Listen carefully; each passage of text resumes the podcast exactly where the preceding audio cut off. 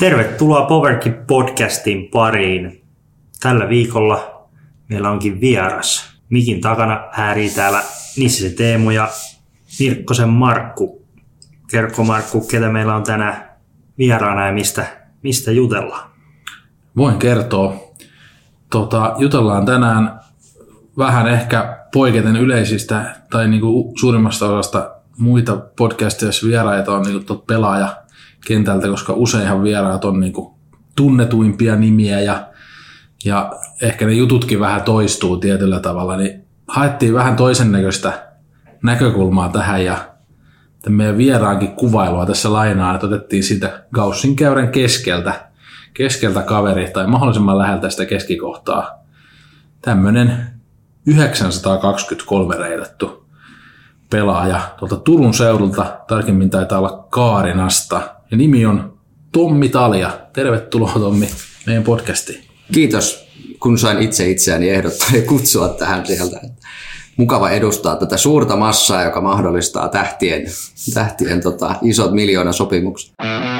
Powergrip Podcast. Just näin. Ja ihan totta puhut, eli Tommi oli itse tosiaan aloitteellinen tässä. Ja itse ainakin kyllä heti innostuin ideasta, että, että niin kuin saadaan tätäkin edustusta tänne ja ääntä kuuluviin sieltä kansan, kansan ja peruspelaajien syvästä rivistä, niin sillä teemallahan me tänään aika lailla sitten liikutaan. Joo, joo toivottavasti on vähän enemmän tartuntapintaa kuin sitten näillä sankaritarinoilla niin kuin yleensä, niin t- tähän voi varmasti moni sitten kuulija samaistua. Mutta lähdetään ihan peruskysymyksillä liikkeelle, eli kuka oot, mistä tuut ja milloin, missä ja miten oot löytänyt frisbee-golfin? No, Tommi Talja, nykyään Kaarinasta, pitkään asuin Turussa tuossa vuosikymmenen verran, alun perin mietoisista, 33-vuotias, keskiluokkainen, keski-ikäistyvä IT-alan myyjä, joka on löytänyt frisbeegolfin 2014. Silloinen tyttöystävä, nykyinen vaimo sanoi, että hei, meidän työkaveri käy tota, yhteinen työkaveri käy tuommoista lajia harrastamassa kuin frisbeegolfi, että meissäänkin kokeilee joskus jotain uutta. Ja vastustin tietenkin ja olin silleen, että no kai me nyt suostun. Ja mentiin Paavo Nurmen stadionin viereen urkkapuistoon sitten kokeilemaan. Ja oli semmoinen kaveri kyseessä, kuka on harrastanut hyvin pitkää lajia ja oli löytänyt joskus junnuna sen. Ja hänellä oli sitten, on muuten nelinumeroinen PDK-numero tällä kaverilla, että on aika oikeasti kauan harrastanut. Ja hän sitten siinä antoi muutaman kiekon sitten kaapin pohjaltaan, taisi olla magneetti ja mako ja sitten vielä joku milleniumi, midari tai väylis. Ja otan noin vai alat heittelemään. Sitten mä aloin viskoa kainalohyssyä sitten tota, 2014 niin paljon kuin vaan sitten vapaa-aikaa liikeni ja alkoi pikkuhiljaa jäämään se penkkaaminen ja mavettaminen sitten siellä salilla, niin vaihtuu tähän tota, ulkoilmassa kiekkojen viskely. Miten se kainalohyssä sitten urkkapuistossa kuitenkin suht lyhyet väylät, niin löysikö heti kuitenkin niin kuin suun, suuntansa, että alkoiko siinä heti tulla semmoista onnistumisen tunnetta vai, vai ottiko hetken aikansa vai No jos tuossa just katteli vähän niitä vanhempia videoita, mitä löytyy, niin onhan se ihan karseita tekemistä. En mä nyt mikään tekninen ihmelapsi ole kyllä vieläkään, mutta on se nyt tota, mennyt aika paljon eteenpäin. Että kyllä se siinä aluksi, kun tarpeeksi helpoilla radoilla kävi, eihän ratoja ihan hirveästi edes Turun seudulla siinä kohtaa ollut. Että kun Kaarinan 12 väylästä kävi kiertää, niin siellä sai onnistumisen kokemuksia. Ja Urkkapuistossa, missäkään väylien keskipituus oli se 45 metriä, niin kyllä siellä sai ihan aloittelijakin niitä onnistumisen kokemuksia tarpeeksi, että tämmöinen addiktoituva ihminen sitten jäi koukkuun. Eli perusaddikti, mitäs muita addiktioita sitten taustalta löytyy? Onko, niinku, voidaan pysyä tässä urheilun parissa? Että no urheilun parissa. jossain vaiheessa, mitä muuta? Mä oon sellainen hurahtaja, että kaikki tollanen on, tota, että kalastus on vienyt jo pikkulapsena mennessään, sitä en sitten taas talvella pysty oikein tekemään, kun en pilkki reijän ääressä jaksa kykkiä, mutta se on yksi. Kahvin koukutin sitten itse niin toimistohommiin siirryin ja sitten tietenkin RAY-taustaa löytyy työuran puolesta, niin tietenkin korttikin on aika semmoinen rakas harrastus. No niin, ei lopu sitten pahet ja addiktiot ihan äkkiä kesken, mutta kyllä siinä tietysti jotain Röökiä en ole, on, no niin. on onneksi kokeillut koskaan, että tiedän kyllä mihin se olisi mennyt. No niin, se kannattaa varmaan sitten pitää sillä Hei tota, mehän kysyttiin kuuntelijoilta ja saatiinkin sitten tosi paljon kysymyksiä. Toki pienet pahoittelut siitä, että oli taisi olla kysymyksessä kakkonen ja kolmonen väärimmäisenä reitingissä, mutta no, se, se ei varmaan tämän... suurta eroa tee. No, FIA Amateur Open on menossa tällä hetkellä tässä, niin kyllä niin. mä sen jälkeen mä lupaan, että mä oon 930 reititty vähintään. Sitten sun kato, toi high point on kyllä ollut 953, että kyllä sä oot käynyt ylempänäkin. Se oli, taisi olla pari vuotta sitten, kun oli, oli tämä tähtihetki. Kyllä.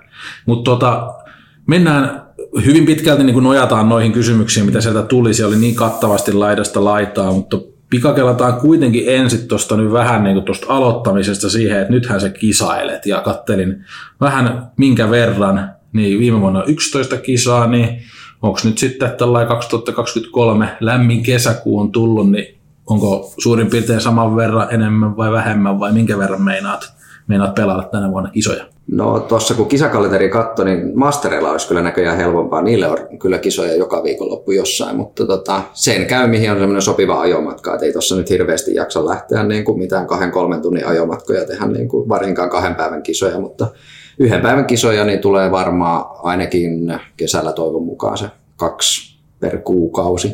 Viikkokisoja tykkään käydä sitten kanssa heittelee lausteella ja muualla, niin siinä se PDG-kisat niin varmaan semmoinen kymmenkunta just, 10-15 niin toivon mukaan tänä vuonna. Joo, ja MA ykköstä ja sitten avoimessakin.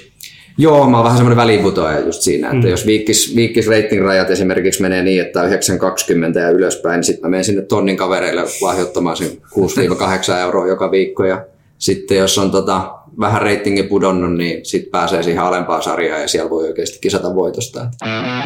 Powergrip Podcast. No, ehkä tuossa jo vähän tuli siihenkin, mutta miten sitten niin kuin oot ajatellut, että tämä vuosi sulle toisi tullessaan noin niin kuin kilpailumielessä, frisbeegolf mielessä, että mitä, mitä odotuksia nyt ihan tältä vuodelta, ei tarvitse sen pitemmälle mennä.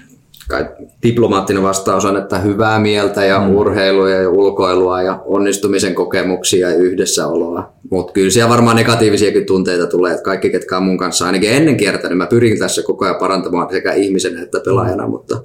Kyllä sinne varmaan pettymyksiäkin pahtuu. Et esimerkiksi tuossa, kun äsken kävi kiertää tuon Nokia Amateur Openin ekan kierroksen, niin olisi voinut sen viimeisen väylän tota, laittaa 15-metrisen pirkkuputin sisään eikä ottaa sitä bokia sitten sieltä. Mutta toivon mukaan siis suuria tunteita ja ulkona olemista. Kilpailuhenkisyyttä taitaa löytyä jonkun verran. Aika paljonkin, kyllä, mutta se kohdistuu kyllä tässä yksilölajissa vielä aika paljon myös itseensä, että haluaa verrata kyllä siihen, että mihin mm. tietää pystyvänsä ja katsoa aina siihen ja Toki sitä pyrkii olemaan realisti siinä, mutta kyllä sitä aina sitten tuntuu jossittelevan siinä, että ei hitto, kun tonkin on joskus pirkuttanut, että olisi se nyt kisassakin pitänyt ottaa. Sitten ehkä vasta kuukauden jälkeen tajuaa sen, että ai niin, tuo oli ihan mun, mun tasosta peliä kyllä sitten mm. loppujen lopuksi kuitenkin. No, mikä sai sut sitten lähtemään ensimmäistä kertaa kokeilemaan tuota kilpailemista? Siis mä harrastin siinä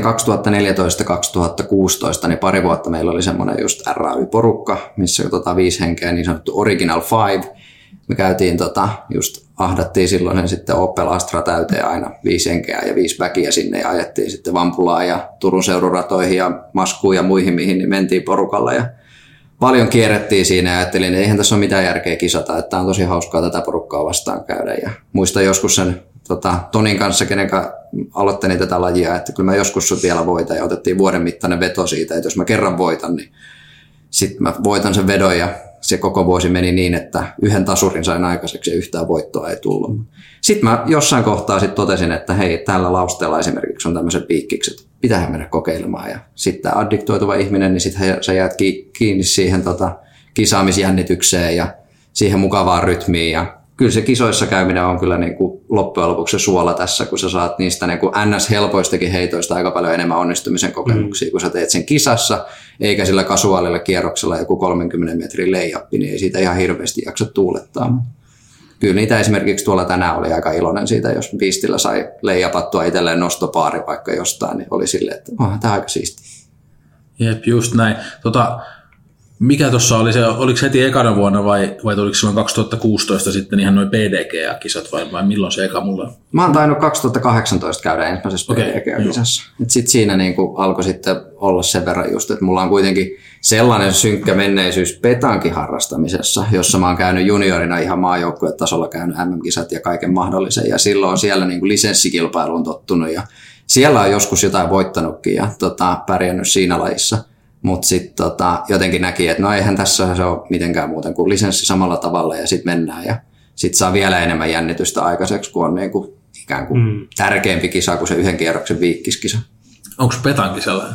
Onko siitä selvästi ollut sun mielestä etua, etua tai hyötyä?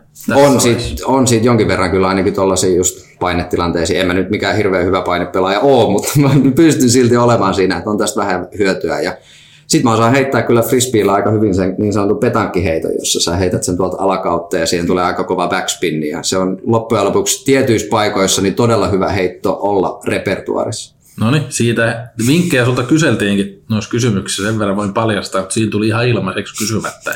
Ei välttämättä kannata käyttää sitä aikaa, että se, että mä oon käyttänyt kymmeniä, kymmeniä tuhansia tunteja varmaan siihen petakin harrastamiseen silloin joskus, niin ei sitä kannata kyllä niin kuin tota, sitä varten, että sitä voi kerran kolmeen kisaa käyttää yhdessä paikassa leijappiin, niin en suosittele sitä treenimäärää siihen. Joo. No onko sitten jotain tämmöisiä niin pitkän aikavälin tavoitteita? Onko tämä enemmän semmoinen, pysyy tämmöisenä harrastuksena kautta vakavana kilpaharrastuksena, tai siis rentona kilpaharrastuksena tietysti. Rennon vakavana. Niin, rennon vakavaa hyvä. Vai, vai mitä niin kuin No, mä oon tässä jo muutaman vuoden vitsailu siitä, että munhan tämä kuntokäyrä kehitys, niin mä oon nyt 33-vuotias, niin mä piikkaan siinä, kun mä mastereihin pääsen. Eli tällä kehityskäyrällä, niin 41-vuotiaana niin mastereita Suomen mestaruus voisi olla tässä julkilausuttu tavoite. Että no niin, siinä on mun, mun se tota, tähtihetki sit toivon mukaan, koska musta tuntuu, että nyt kun tämä laji on räjähtänyt näin käsiin, niin tuolta tulee joka kylästä kaksi junnua, ketkä heittää tuplasti mua pidemmälle ja puttaavatkin vielä aika paljon paremmin, niin en mä usko, että mä tässä sarjassa, ellei näitä amatööriskisoja lasketa, niin ei oikein oikeita mahdollisuuksia kyllä mihinkään mestaruuksiin. Vähän joutuu odottelemaan vielä. Mehän kyllä jossain jaksossa ehdoteltiinkin sitä, että, että saisi olla kyllä ehkä 3-5 jo ensimmäinen ikäluokka tai niin masteriluokka. Kyllä näille tällaisille tyypeille, kenellä työkiireet ja arkikiireet vie sen ajan, että sä et voi oikeasti ihan hirveästi reenata tai sulla on muutakin juttuja, mitä pitää tehdä elämässä. Ja sitten kuitenkin paikat alkaa mukavasti tässä kohtaa jo silleen pikkasen prakaamaan, että ei voikaan ihan tuosta niin vetää 12 tunnin heittosessioita ilman, että se tuntuu kaksi viikkoa. Että olisi ihan hyvä semmoinen sarja tässä niin kuin kolme vitosille vaikka. Joo, mä oon kyllä edelleen siitä samaa mieltä niin kuin silloin aikaisemminkin. Powergrip Podcast. Heitettäisikö me pikkuhiljaa sitten enemmän ääntä nimenomaan tonne kuuntelijoiden kysymyksiin? Kyllä. Aloitetaan sieltä, sieltä vaan. Otetaanko muutamat lämmittelykysymykset kuitenkin alkuun? Antaa tulla. Tärkein on näköjään heti No niin. Ensimmäinen lämmittelykysymys kuuluu näin, että paljonko penkkaat? No nykyään menee varmaan just, just jos olkapää suostuu kestää sen, niin ehkä 80 mä uskalla heittää tähän. 75 on turvallinen, eli oma paino lähtee nyt ainakin, mutta tota, pakko siis kehua silloin, kun mä kävin salijärmuna, niin 70 kilosena on mennyt satkukin. Niin. Mutta se on, mm. ne kultainen nuoruus on takanapäin. Joo. Meillä ei nyt sillä ole tämän suhteen mitään, mitään mm. tiedä, rajaa, että voidaan jatkaa joka tapauksessa niin kuin nauhoituksen tekemistä. Mä halusin vaan tämän nauhalle nyt sen, niin. että satku on noussut. Joo, se on Toi. tärkeä se on siellä nyt. Mites heittopituus, rysty ja kämme? Kyllä mä tuommoinen 110 varmaan ja tänään jos kattelin tuossa, niin heitin varmaan kyllä pisimmän tota, kämmenheittoni kyllä aikoihin niin tuohon niin sanotulle Beastin kakkosväylälle, eli mm. Nokia Amateur Openin leiska vikalle väylälle, niin siinä pääsi ihan kuule ringin reunalle siihen 12-13 metriin. Mm. Siinä meni forella siihen, että se oli aika pitkä, se on semmoinen vähän reilu satku. Mutta sanotaan, että toistettavasti 90-satku on niin kuin ihan maksimi tuolle forelle ja sitten semmoinen 100-115 vähän, niin riippuu, että saako golflinjaa haettua, niin menee mm. sitten. Ja sitten C1 puttitarkkuus. Se on heikko. se, se, on siellä, tänään mä puttasin, tota, pelasin kuitenkin plus 11 tuolla ja 50 pinnan putilla. Et mä oon siinä varmaan, jos mä katson uudiskin dataa, jota on aika paljon, siellä yli 600 kierrosta tästä attuna viimeiseen viiteen vuoteen, niin hmm taitaa olla 64 C1. No. Sehän on ihan mun mielestä hyvä. No se on siinä, mä haluaisin, että se on 75. Silloin ei. mä en olisi semmoinen, että mua ei ottaisi päähän se joka kerta, kun on tullut puttilla, puttiringissä mun kattuu se hyvä kierros. 75 on tavoite ja tällä niin kuin 60 tulee just ja just toimeen. Hmm. Tai hyvä ja hyvä, mutta sillä kun miettii, niin no okei se on niinku just semmoinen kyllä, että sillä, sillä semmoisella keskiarvolla kyllä mahtuu just niitä, mitkä jää hampaankoloon ehkä sinne, hmm. mutta kyllä sinne sitten niinku pitää onnistumisiakin olla. Miten sitten kompensoiko yhtään tuolla C2 sitä? C2 on melkeinpä, no ei nyt oteta tuota biistiä tuohon esimerkiksi, mutta kyllä melkein takulla niin yksi per kierros menee. Joo. Se on siellä, taas dataa jos tuijottaa, niin se on siellä 10-15 pinnan välissä. Että sellaista mä toivoisin. Sekin, jos se olisi siellä 20 pinnan paikkeilla, että saisi sen kaksi aina niin kuin paikattua sieltä C2, kun tietää, että kyllä mä nyt sen verran yleensä missään ringistäkin.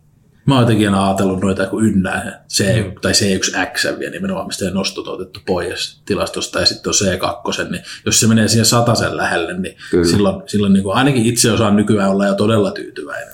En tiedä, onko joskus ollut sen suhteen sitten, että halunnut enemmänkin, mutta, mutta nyt se on niin kuin tuntuu, että... Joo, tämä ei ole, niin kuin, ei ole niin kuin pro-tasolla, että pitäisi olla se C1 siellä lähes 100 ja mm. sitten niin kuin C2 vielä bonareita päälle. Että kyllä se menee melkein niin, että mä haluaisin sen, että C2 menee se just pari per kierros, niin hmm. sitten se on sellainen, että ei tarvii ikään kuin aina ottaa hirveitä paineita siitä lähäriheitosta tai tota, drivista jollain par kolmosella. Niinpä. Joo, toi olikin hyvä. Pikkuhiljaa tuossa tuli niinku itse asiassa jo osittain vastauksia moneen kysymykseen, mitkä liittyy siihen, että, että niin kuin mikä erottaa tämmöisistä ammattipelaajista. Tässä nyt oli jo mm. yksi, että tietysti ihan puttaamistaito, mutta ylipäätään noin seuraavat kysymykset käsittelee sillä tavalla niin kuin kokonaisuutena treenaamista, kehittymistä ja totta kai siellä oli paljon reitingiinkin liittyviä kysymyksiä, niin lähdetään siihen treenaamiseen seuraavaksi sitten, että tuossa vähän jo sivusitkin, että töitä teet ja muuta, että se vähän rajoittaa tietysti määrää kierroksia, sulla on kuitenkin paljon, mutta ihan tuolla aika kattava kysymys heti kärkeen ja tämmöinen aika leveä. Saat ihan siinä omin sanoin vastaan, että kuinka paljon ja millä tavalla treenaat? No otetaan oheistreenit siihen ensin, että mä pyrin sen niin tota, yksi-kaksi kertaa viikossa ainakin käymään salilla. Sitten on kaksi koiraa kotona, niin kävelyjä tulee joka päivä, eli semmoinen peruskunto on siinä varmaan semmoisessa ihan hyvässä semmoisessa 2700 metrin kuupperikunnossa mä oon, vaikka mä lenkkeilystä en oikein pidäkään, mutta se on se, mitä perusliikuntaa tulee tosi paljon, vaikka toimistotyötä teenkin työkseni. Sitten takapihalla on nykyään puistoalue, siinä pitäisi käydä vähän enemmänkin heittelemässä niitä, mutta kyllä mä nyt se yleensä silleen tota, pari-kolme kertaa kuukaudessa jaksaa jonkun puttisessio vetätä, vetästä siinä ja sitten koiralle heittelen ainakin muutamia aina, mulla on putterikassillinen siinä, niin tulee niitä heiteltyä sitten siinä. Se on aika sellaista, mutta kyllä mä tykkään mieluummin käydä sitten toisen koiran kanssa, niin pystyn ottaa sen mukaan radalle aina, kun sitä ei kiekot kiinnosta, niin sitten tulee käytyä näitä kasuaaleja kierroksia ihan yksin koiran kanssakin. Niin viime vuonna oli sata kierrosta suurin piirtein ja sitten tuossa oli vähän koronavuosina pääsi enemmänkin vielä, niin mä taoin jopa 150 kierrosta vuoteen. Enemmän mä tykkään kiertää. Mm. Joo, siinä oikeastaan jo osittain tulikin sitten, että sitäkin kysyttiin nimittäin tätä suhdetta kenttäharjoittelu ja radalla pelaamisen välillä, niin enemmän kuitenkin selkeästi kierroksia painottuu. Kyllä joo, ja jos nyt tässä vaikka omaa pikkuveliä katsoo, kukaan kanssa aika pitkään harrastanut ja sitä aika hyvin voi katsoa, että hän on pikkasen parempi kaikessa, niin hän myös reenaa vähän enemmän kentällä. Mä en suostu myöntää, että se on siitä, mutta joku voisi sanoa, että se on ihan treenaamisesta suoraan korreloi sen kanssa, että minkälaista tulosta saa radalla. Jos reenaisin enemmän, niin kyllä varmaan vähän paranisi, mutta kun musta tuntuu, että se esimerkiksi puttireenaaminen, niin ei mun ongelma ole se, että mä en reeneissä puttaisi hyvin, vaan mä sit vaan tärisen siellä puttiringissä kisoissa. Ja varsinkin tänään vaikka niin ensimmäinen kunnon putti tuli kuunnellena väylällä, niin se lämmittely oli tehty noin tunti sitten ja eipä se siitä ihan hirveästi kuule mennyt mihinkään se ensimmäinen putti siinä viidestä metristä. Ihan nätisti alarautaa.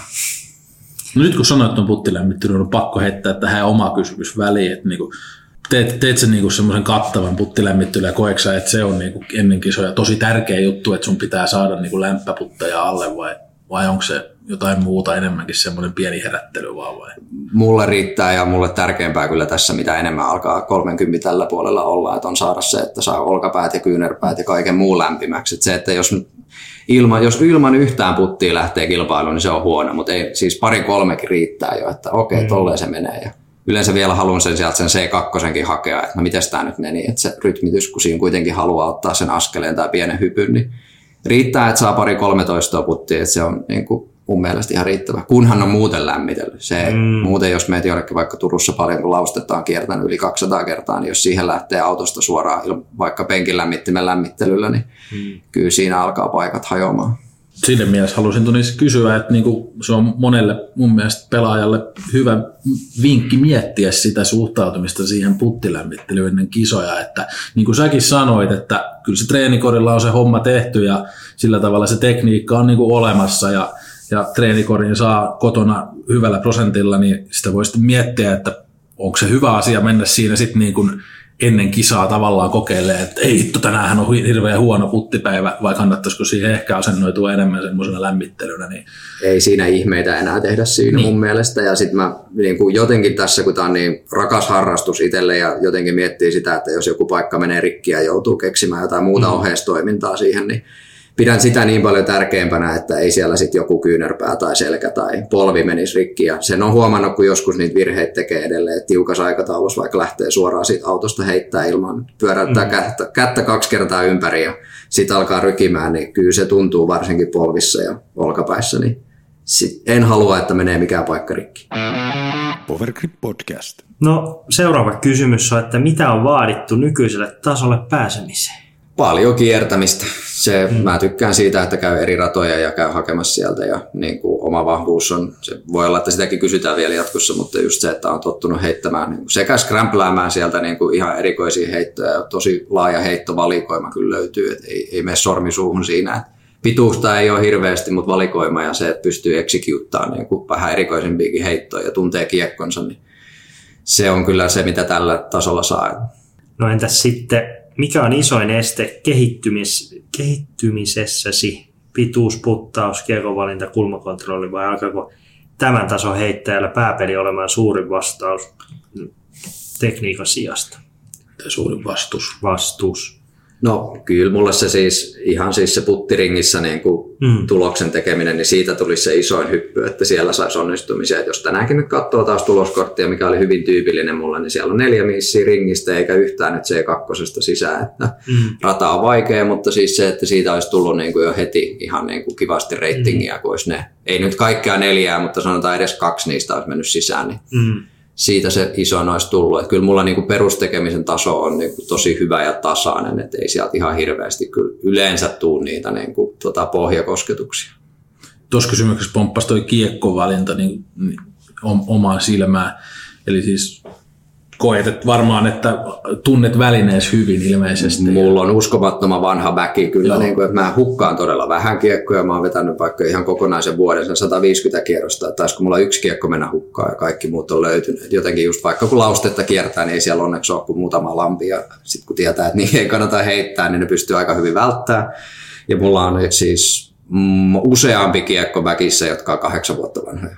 Mm. Ja mä tiedän kyllä tasan tarkkaan, että miten ne lentää. Ja sitten jotenkin vielä se, että kun on muutamia todella tuttuja kiekkoja, niin sitten kun ottaa jonkun vähän uudemman, niin pystyy tosi helposti vertailemaan, no ei, tähän on vähän kuin tollanen, ja mä tiedän tasan tarkkaan, miten toi lentää, mutta tämä on vähän vakaampi kuin toi.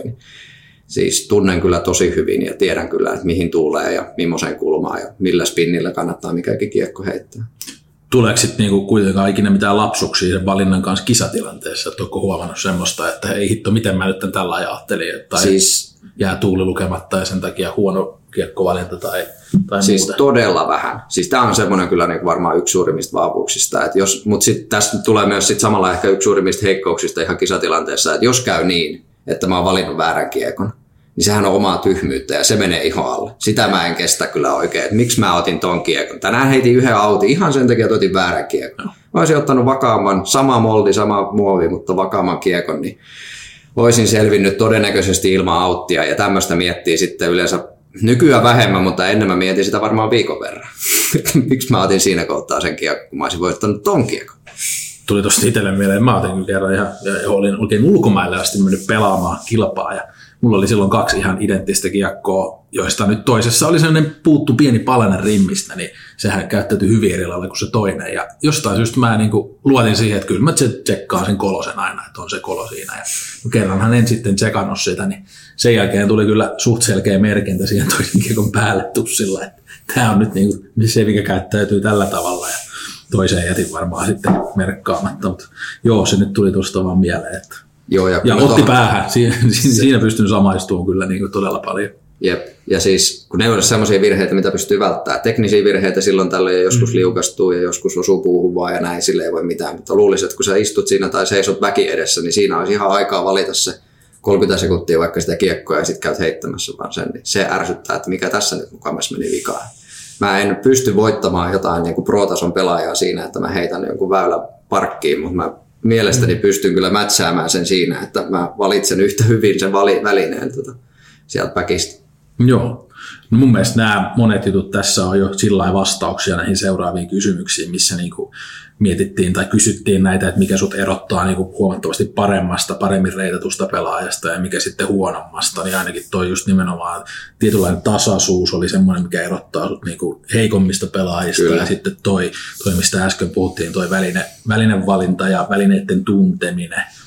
Ja, ja sitten niin, se niin vaan. sanoisin just siihen, että kyllä tota, jos olisi 10-15 metriä enemmän distansseja, luotettavaa distansseja, niin kyllä muutamasta väylästä niin kuin Turunkin seudun radoilla, niin mä saisin muutettua ne semmoisista ikään kuin C2 paareista, niin saisin mm. niin kuin pirkkuja silloin tällöin edes sinne mukaan. Että se antaa vähän tasotusta, kun se 110 käsi ei, ei riitä semmoisiin. Niin kuin, ja varsinkin sit siinä on se, että kun jotkut väylät olisi silleen, että jos pelaat hysseä, niin tota, olisi helppo, mm. mutta sitten on itse silleen, että no mun täytyy vetää tähän jotain fleksiä ja sitten voi tapahtua just tuulen kanssa aika paljon taas enemmän asioita kuin normihyssässä. No, no on kyllä pahoin siis sillä että just, just jos miettii, että monesti vaikka tonnin kukolle, niin 120 on sellainen niin kuin pala karkki tai 100-120, se on melkein jopa helpoin matka monesti, kun sitten tavallaan, että sä voit heittää driverin kanssa aika kovaa, eikä tarvitse heittää mitään tatsi heittoa, ja sitten voi heittää just niin niin, niin. Ja sitten kyllä niin frisbeegolfi on suurimmaksi osaksi kuitenkin par kolme väyliä, niin sehän on aika perus se semmoinen 100-120 metriä kilparadalla. Kyllä. Ja kyllä tässä nyt, kun täällä Beastilläkin nyt tuossa kiertelee, niin, mm. niin huomaa sen, että siellä muutamasta väylästä saisi kyllä ihan kunnon pirkkuväylä itselleen, jos sitä distanssia olisi vähän enemmän, mutta toki tuommoisella tosi vaikealla radalla amatöörien kesken, niin se mm. paarin pelaaminenhän siellä olisi jo tällä hetkellä varmaan kärjessä, jos olisi joka väylästä ottanut paarin. Että ei siellä nyt tarvitse sille distansseja niin kuin mitenkään hirveästi heittää, mutta olisi siitä ihan selkeä hyöty. Mä, mä oon tehnyt sen huomioon niin kuin siis sillä että jos menee vaikka johonkin perusradalle, niin, niin sanotaan nyt vaikka, no mikä nyt olisi, mikä on Turussa sellainen ihan perusrata, aika semmoinen helppo 80 metrisiä. Sillä että sä voit pelata kahdeksalla. Sieltä löytyy vaikka nousiaisista Mikko Rantasen rata tai sitten Maskusta löytyy ihan niin kuin nykyään niin. todella hyvässä kunnossa oleva. Niin. Siellä on muuten sellaiset puuhamiehet, joille nostetaan kyllä hattua tästä. Ne on tehnyt radan kehitykselle todella paljon ja muutenkin järkkäävät niin kuin ihan valtavan määrän sekä ihan PDG-kisoja että viikkokisoja. Niin tästä Matti Huhtalalle ja muille kyllä hatunnosta. Niin, niin sanotaan, että jos menisi sellaiselle radalle niin kuin tonni 20 reitattu ja 930 reitattu, niin se ero ei välttämättä olisi edes hirveän iso. Mm. Mutta sitten taas kun mennään Beastille, niin mä oon aina sanonut sitä, että vaikka tonni 20 pelaaja, se saattaa pelaa siellä Maskus kahdeksalle ja Beastin kahdeksaalle. Kyllä. Ja amatööri pelaa Maskus kuussalle ja Beastin 12 päälle. Niin se tavallaan, vaikka se ei, vaikka se ei edes niin prolle hirveästi niin kuin tunnu se biisti vaikea, mutta se ajattelee, että täällä on enemmän tilaa ja voi heittää vähän levempää linjaa vähän kovempaa, niin he tarvitsee osua niin sairaan pieniin väleihin, väleihin, mutta siitä se varmasti tulee pitkälti tuosta niin heittopituudesta. Sitä ei pääse niin kuin pakoon sitten, ja. kun mennään isoille kentille. Ja siinä on niin kuin se, että sä pystyt joko heittää isompaa hysseä, jolla sä saat niin kuin jäämään OP. Mm. Siis sä et mene OP-puolelle, kun sä saat semmoisen piikin heitettyä Joo. siihen näin. Tai toinen on se, että jos sä pystyt ottaakin puttereita, kun toinen heittää leverimmistä, niin Joo. niin sittenhän se ländää aika paljon kivammin ja ei tule mitään flare ja muita tämmöisiä, mitkä pääsis yllättämään. Niin sitten se näkyy ja kertaantuu kyllä 18 väylästä tosi hyvin. Joo, joo. Tämä on se, varmasti se isoin, isoin syy. Niin tossa. Mutta jos mä haluaisin tästä nyt niinku oikeasti pompata siitä 930 tietämästä mm. sinne tota, vaikka PDG-ratingissakin sinne 970 paikkeille, niin puttaaminen ihan ylivoimaisesti mm. olisi se, että mun pitäisi se kisaputtaaminen saada sille tasolle, että mä saan niinku sen 80 pinnaa sisään ykkösestä ja sitten vielä mm. niitä C2 Bonarena ripoteltua sinne mukaan. Se on se isoin, mistä se suoraan nyt tulisi. Et se on semmoinen vähän enemmän henkisen puolen juttu. Sitten jos vielä tätä teknistä teknistä puolta, eli yhtäkkiä tulisikin vaikka se parikymmentä metriä lisää pituutta, niin oltaisiko sitten joku tittelemassa ehkä en mä usko, ei se välttämättä suoraan auttaisi. Toki nyt tässä voi argumentoida ihan vapaasti sitäkin puolesta, että no heitä just lähemmäs tai lähäripeli olisi parempaa. Tänäänkin heittelin mm. vaikka näitä perus tämmöisiä, itsellä Zone on lähärikiekkoja, mm. niin heittelin niitä sinne vitoseen ja kahdeksaan metriin näitä. Jos ne olisi ollut kolmessa metrissä, niin mä olisin nostellut ne pois, mutta mulla taisi nyt neljä kertaa lipsahtaa siihen 5-8 metriä. En laittanut niitä sitten yhtään sisään varmaan.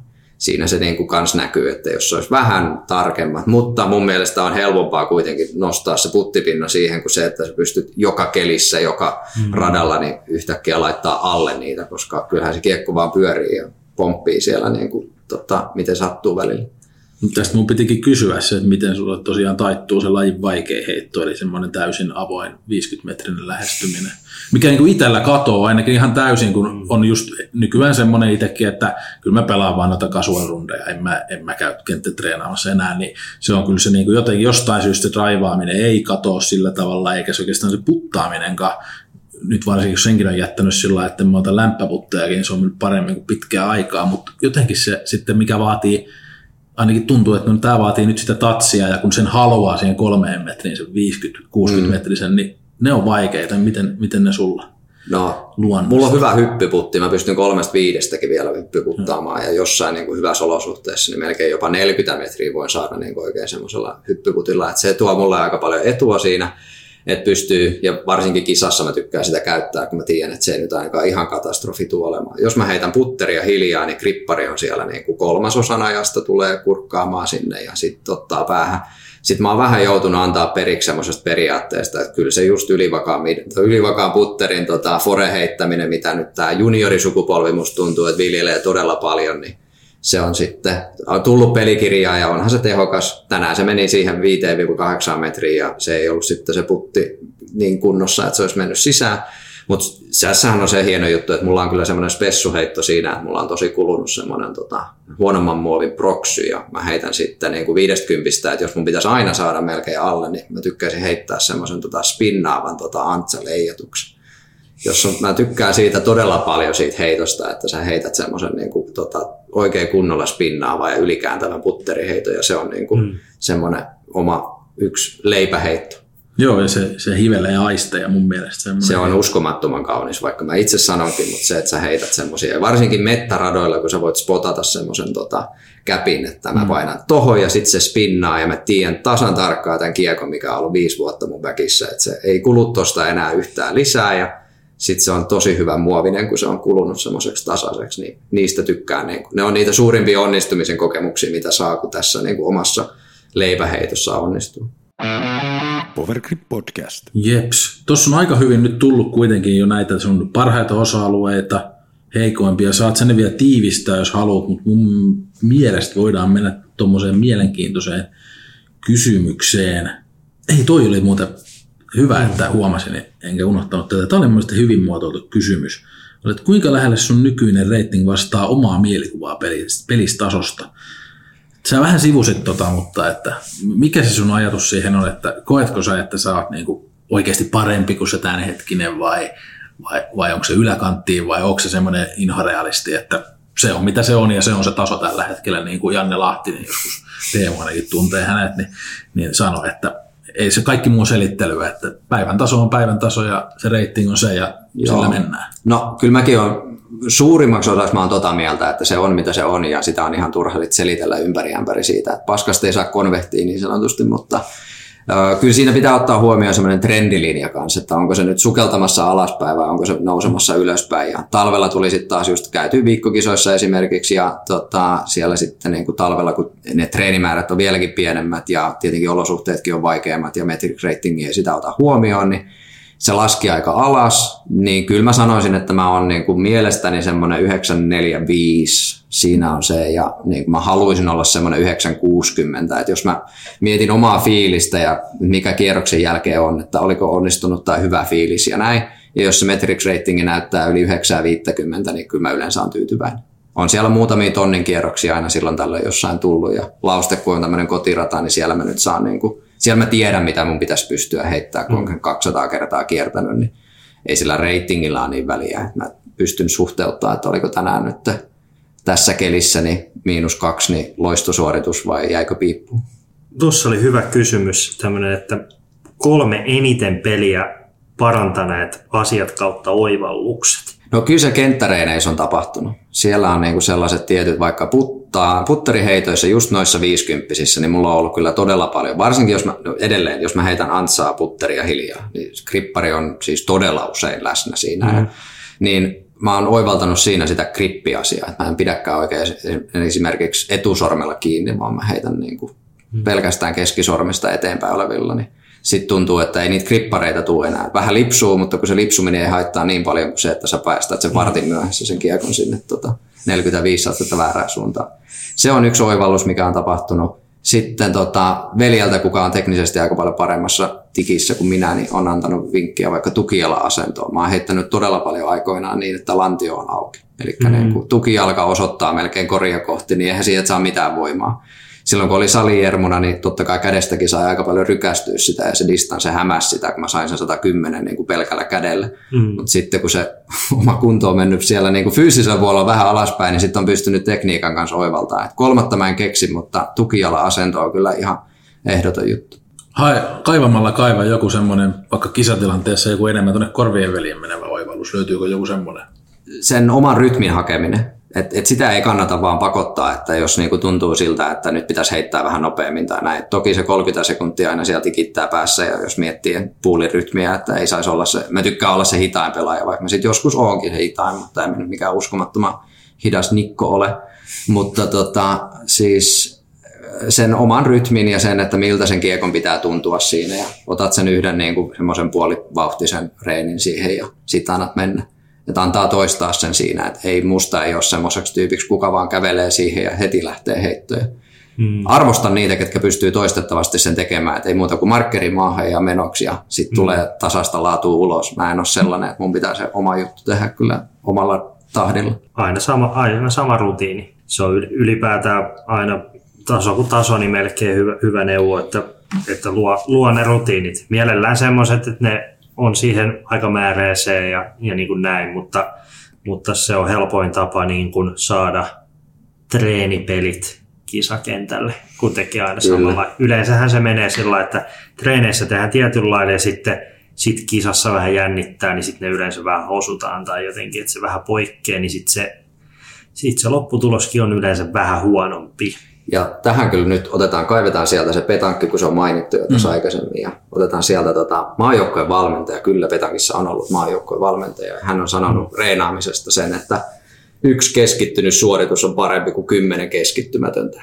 Et, et, mm. tota, hän niin kuin korosti sitä, että joo, treenata pitää, ja varsinkin tuommoisessa lajissa, missä kanssa samalla tavalla tehdään ihan niin kuin perusjuttuja, ja se pointti on siinä, että kuka tekee ne perusjutut vaan tarpeeksi monta kertaa kisassa – niin sanoi, että menette reenaamaan ja heitätte mieluummin vaikka kymmenen heittoa keskittyen, kuin se, että menet vaan viskomaan sen sata sinne. Se on helppo allekirjoittaa toi. Mulla tulee mieleen sillä oma, omat parhaat ajat, kun oli, oli semmoista trendiä, että kisassa pelasi jopa niin kuin melkein järjestään paremmin kuin reeneissä. Ja kyllä mä väitän, että silloin se oli y, melkein yksinomaan siitä, että mä en vaan jaksanut niillä, varsinkin siis kisaa edeltävillä reenirundeilla, en mä mm. jaksanut niillä sillä keskittyä. Mutta sitten kun oli se kisa, niin kyllä mä sitten ihan oikeasti mietin, että mitä mun nyt pitää tässä tehdä. Jep. Ja miten mä sen teen. Ja sitten mä sen tein. Niin se, se on kyllä, toi on hyvä neuvo ja, ja se oli ihan hyvä, hyvä mun mielestä toi suhdelukukin tuossa, että ja yhden suhde kymmeneen, niin kannattaa pitää mielessä, että jos, jos jossain laissa tason valmentaja, joka varmaankin hommansa osaa näin sanoa, niin eiköhän se yleisty aika hyvin, hyvin niin kuin moneen muuhunkin. Jep, ja kyllä sitten sellainenkin taas, mikä tulee tässä 30 tällä puolella, että jos sä menet tuonne kenttäreeniin ja otat sen, kun kaapista löytyy toista sataa kiekkoa, niin vetäiset ne siihen ja alat viskomaan, niin siinä tulee aika monta toistoa enemmän mm. kuin millään kisakierroksella koskaan tulee. Et joo, kahden kierroksen kisoja voi olla silleen, että ne heitetään saman päivän aikana, mutta siinäkin on kuitenkin 36 drivea tiiltä. Mm. Niin otat tuosta 20 driveria ja menet sinne puistoalueelle viskoa tunniksi, niin sä oot heittänyt kyllä todella paljon. Ja sitten jos se tekniikka on vähän off, niin sitten siellä ollaan yhtäkkiä jossain fysioterapeutin pakeilla tai pahimmillaan sitten varmaan leikkauspöydälläkin, jos niinku tosissaan tuollaista treeniä tekee. Mieluumminkin taas se keskittyminen siihen reenaamiseen, niin ei tarvitse sitä toistomäärää vetää sitten niin pitkälle kuin että kroppa alkaisi sanomaan jotain vastaan. Jeps, aika hyvin alkaa olla katettu noin treenaamiseen liittyvät kysymykset, mitä tuli. No toi oli ihan, ihan hauskasti muotoiltu kysymys. Mä kysyn sen sulta vielä tuohon treeniosion loppuun tavallaan, että mihin pelin osa-alueeseen on vaikein, mutta omasta mielestäsi tärkeintä löytää aikaa treenata. Tämä on mun mielestä on vähän tämmöinen kysymys, että mitä ei huvita treenata, mutta mitä pitäisi treenata paljon enemmän. Mä en no se on niitä, niitä hemmetin 30 metrin lähäreitä. Siis semmoisia, mistä mä tiedän, että en mä näitä niinku hae sisään missään mm. kisassa, just jotain 30. Ja siis koska olisin heittänyt kisassa yli 30 metrisen sisään. Niitä on ihan niinku satunnaisia ja nekin on ollut leijappiin vahinkoja, mitkä on mennyt sisään. Et sitä 30 ja 50 niin kuin lähäripeliä. Se on ihan tappavan tylsää reenata sitä, koska se ei tunnu missään se reenaaminen. Sä, sähän oot aina siellä. Mm-hmm. Mutta sitten kun se pitäisi tehdä niin, että siinä todellakin pointtina on siitä 30-50 saada kahdella heitolla sisään. Itse on sortunut tähän ja tästäkin taas kiitos veljelle, kun on aina sanonut silleen, että eihän sun pointti ole saada 3-50 sitä ekaa alle, vaan sun oikea pointti on saada kahdella sisään. Mm. Niin miksi sä kiroat sitä sun ensimmäistä epäonnistumista, kun ei se suoritus ole itsessään vielä epäonnistunut, kun se pointti on sitten vasta sen toisen heiton jälkeen. Mähän voin laittaa kyllä tälläkin puttityylillä niin, niin tota, kasimetrisen sisään, mutta mä vaan yleensä suhtaudun siihen jo epäonnistumisena, kun se jäi kahdeksaan metriin. Mm.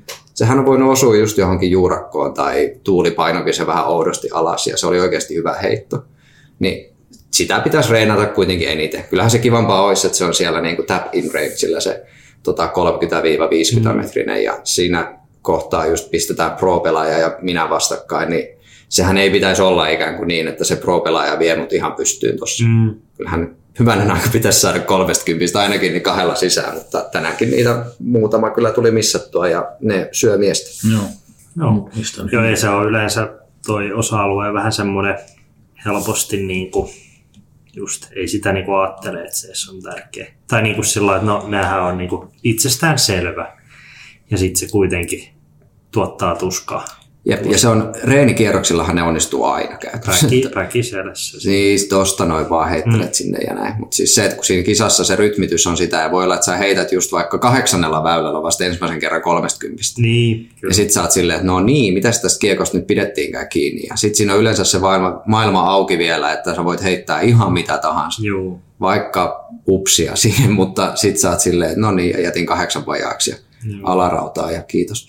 Ja on se, että noihan ei sillä tavalla tilastoidu esimerkiksi, jos nyt käyttää Ei. hänen perusuudiskejä, niin eihän siinä näy, että jos, no, siinä näkyy se kaksi puttia, ehkä, Kyllä. mutta siinä ei näy se, että mistä se on tullut, mm. että onko se tullut siitä 30 vai 80 metristä siihen, mm. siihen rinkiin se heitto, että siinä ei, ne ei niin kuin jää talteen sillä lailla, että jos niitä alkaisi laskea, niin kuin, että yllättävän monella peruspelaajalla mm. olisi paljon niitä sellaisia niin kuin itsestäänselviä, mitkä olisi pitänyt ottaa, jos, jos ne tota, ei näkyviin mihinkään jos tuodaan toisesta lajista, että uudiskin kehittäjät voi kuunnella tietenkin tätä ja he voi ottaa mm. tästä, niin tuodaan Tenniksestä unforced errors niin tuohon frisbeegolfiin ja tilastoidaan niitä vaikka tukkimiehen kirjanpidolla. Siellä näkyy ne rankut, sä voit katsoa silleen, että no niin kuusi rankkua tähän kierrokseen, no niistä nyt ainakin voisi kolme ottaa pois, niin tulos olisi kolme parempi. Mm. Mutta sitten sinne vaan merkkaisit niitä niin itsellesi, että oliko tämä semmoinen kierros, missä sä mokaisit just ihan niin kuin täysin mm. turhia. Ja ne on mun mielestä niitä niin kuin alle viiden metrin putteja, ne on unforced erroreja, niissä ei ole tekosyitä, vaikka kuinka paljon tuulisi, niin kyllä viidestä metristä pitäisi laittaa sisään. Mm. Ja sitten se 35 metrinä pitäisi laittaa kahdella sisään. Se on unforced error. Hmm. Et nämä olisi mun mielestä semmoisia, mitä kannattaisi ainakin itselle sille jonkin verran tilastoida ja miettiä sitä, niin sä pystyt suhteuttamaan niitä, että oliko tämä kierros nyt niin kuin täynnä onnistumisia ja sitten sinne tuli vain muutama tämmöinen mukaan vai oliko tämä niin kuin taistelua ja mä keräsin vaan niitä OB-juttuja sinne sitten vähän liikaa. Se on yksi semmoinen, mitä kannattaa tilastoida ainakin mun mielestä. Siinä on kyllä aika, aika hyvä, hyvä kehitysehdotus. Entä olisiko pitänyt vaihtaa sitten englannin kielellä, että uudiskin kehittäjät olisi... Otetaan se mukaan Suomessa ja sitten ollaan trendsetterejä täällä ja Niinpä. sitten alkaa tuolla tota, Pro Tourilla ja majoreissa PDGäkin seuraamaan sitä, että mm. ketä tekee vähiten unforced erroreita. Powergrip Podcast. Aika hyvin tuossa on jo tullutkin noihin, tuossa oli muutama sellainen vähän enemmän kilpailemiseen liittyvä kysymys, ja kysyttiin tuosta kuinka tasasta suorittamista kierrokset yleensä. No voidaan se sillä vielä tavallaan niin kuin sä puhuit kyllä sillä yleisesti, että olet aika tasainen, mutta heitteleekö sillä paljon niin kuin vaikka, vaikka tota, kisojen välissä sillä tai kierrosten välissä? Onko se aina niin kuin kierros tasasta ja sitten huomenna voi olla 30 pinnaa parempi vai heitteleekö kierroksen sisällä paljon? No, jos viime, vuotta, vaikka, jos viime vuotta katsoo, niin ainakin silloin vedettiin kyllä tosi tasaisesti. Että kahden kierroksen kisoissa niin tosi usein oltiin niin kuin ihan pari heiton sisällä ne kierrokset. Ja oli, oli muutenkin hyvä kisavuosi siinä tasaisuuden suhteen.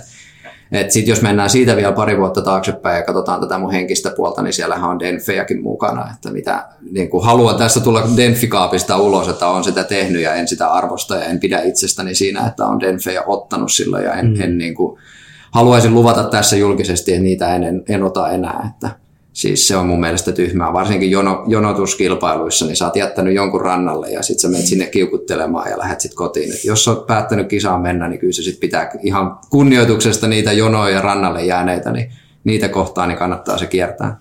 Et jonkin verran noita on tullut, ja jos nyt vaikka Euroopan Amateur Openia katsoo, että sitten kun mä oon kaksi kierrosta pelannut silleen, että eka oli ihan ok, toinen oli vähän huonompi, ja sitten mä katsoin kolmantena päivänä, että jaha, mä oon sijoilla 40-50, jos mä pelaan hyviä, niin sitten kyllä kiinnostuskerroin oli todella pieni, että silloin romahtaa kyllä taso kanssa aika nopeasti, ja et pitäisi jaksaa keskittyä sit siihenkin, mutta sitten tulee se kilpailuhenkisyys siihen, että ei on, on tosi vaikea jotenkin keksiä sitä, että no nyt otetaan vaan hyvä reitingi tästä pois, että sä voit olla 42. tässä kilpailussa. Mä oon sitten mieluummin kuitenkin vika ja haen vähän linjoja tai jotain muuta, että on siinäkin sitten jotain juttua, mutta et ei saisi ainakaan kiukutella ja denfata, että otetaan sitten kisasta sitä ainakin se irti, että ne muut pelaajat siinä puulissa niin saa tota, kisata täysillä ja tehdä just niin kuin haluaa ja pyrkiä olemaan se mukavin tyyppi sit siinä puulissa. Otetaan vielä sitä kierrostasolla se tasaisuus siinä mielessä ihan numeroina, että se tasaisuus sanoit tuossa, että sitä löytyy. Eli tarkoittaako se siis sun tapauksessa nyt sit sitä, että ei ole tällaista, että siellä on se yksi seitsoispoki? Niitä tulee tosi Vai, vähän. Eli mä, et jos mä uudiskia katon, jos mä uudiskia katon, niin mä oon hyvin masterihenkinen jo kyllä no. mielestäni siinä, että pirkkuja on vähän ja bokeja on vähän ja baaria on paljon. No. Mä, mä kyllä niin kuin hyvin harvoin niin kuin mitään lumiukkoja kirjoitan korttiin. Et toki just joku piisti, mutta en mä sielläkään nyt ottanut tuplaa huonompaa. Ja mm. niin kuin se, se, on kuitenkin aika hyvin jo sillä radalla. Ja jossain tutuilla radoilla lausteilla, niin siellä on joku lausteen vitonen, kaikki ketkä se tietää, niin siihen kyllä saa. Ja kuoleman laksoon, eli seiskaväylään kyllä tulosta tulee helposti, mutta kyllä tämmöisillä ihan perusjutuilla niin tosi harvinaista on, että triplaa tai sitä huonompaa nyt ainakaan tulee. Tuossa oli tuommoinen, että miten valmistaudut paikan päälle kierrokselle tai kisaan ja miten tankkaat itseluottamusta juuri ennen kilpailukierrosta? Vai tankkaatko? Kyllä siinä tota, ne muutamat haetaan siellä puttikriinillä ja tota, puttikori haetaan ne muutamat. Siitä voi tulla joskus pumbattua itseluottamusta ja joskus se vähäinenkin itseluottamus mm. sitten rak, niin rakoilee siinä kohtaa, kun ei saa mitään sisään. Mutta, ö, korostaisin lämpää ihan kunnolla niin kuin paikat auki ja vähän ottaa kropan lämpötilaa ylös. Et toki kesällä se on vähän hämäävää, mutta kun jos saat siitä kahden tunnin automatkastakin vaikka istut ja vaikka tuntuisi, että on kuuma ollut ja ei tarvitsisi lämmitellä, niin kyllä kannattaisi siinä niin kuin vielä ihan perusvenyttelyt ja muutakin kuin kädenpyöräytys kerran taakse ja sitten menoksi. Ja haluan heittää mielellään. Mä treenikierroksilla usein tosi hyvin huomaa sen, että etuisi on aina huonompi kuin takaysi ja se johtuu melkein suoraan siitä, että vasta lämpee kroppa sit siinä kohtaa, kun aletaan olla kierroksen puolivälin toisella puolella. Eli lämpäämistä, ihan mm. perusvenyttelyt ja tota, mm. muutama haarahyppy ja silleen, että kropas tuntuu siltä, että se on tullut urheilemaan eikä vaan niin kuin, tota, käyskentelemään. Me otetaan sitten vielä tuohon, että millaisista osista koostuu paras mahdollinen kisarata? Mitä on pakko olla ja mitä ei saa olla? Paras kisarata on sellainen, missä on sekä puita ja puust, niin kuin mettän keskellä heitettäviä väyliä, että mm. avointa. Eli niin biisti. Kyllä, ja tai lauste. Et mä, mm. mä oon sinänsä niin kuin tässä nyt lausteen puolesta puhun paljon ja toki mm. Luolavuori on myös sinne, sinne päin oleva hyvä rata Turun seudulla. Mutta siis tykkään siitä, että on erilaisia heittoja. Ja mm. varsinkin siinä, että on jotkut väylät, missä sä voit miettiä, että okei, no tässä on tärkeintä vaan pysyä niin sanotusti inboundsina ja mm. sitten jossain olet silleen, että no niin, tohon käppiin jos osut, niin se on hyvä. Ja se, että pitää heittää vähän foreakin mahdollisesti ja näin mahdollisimman monipuolinen.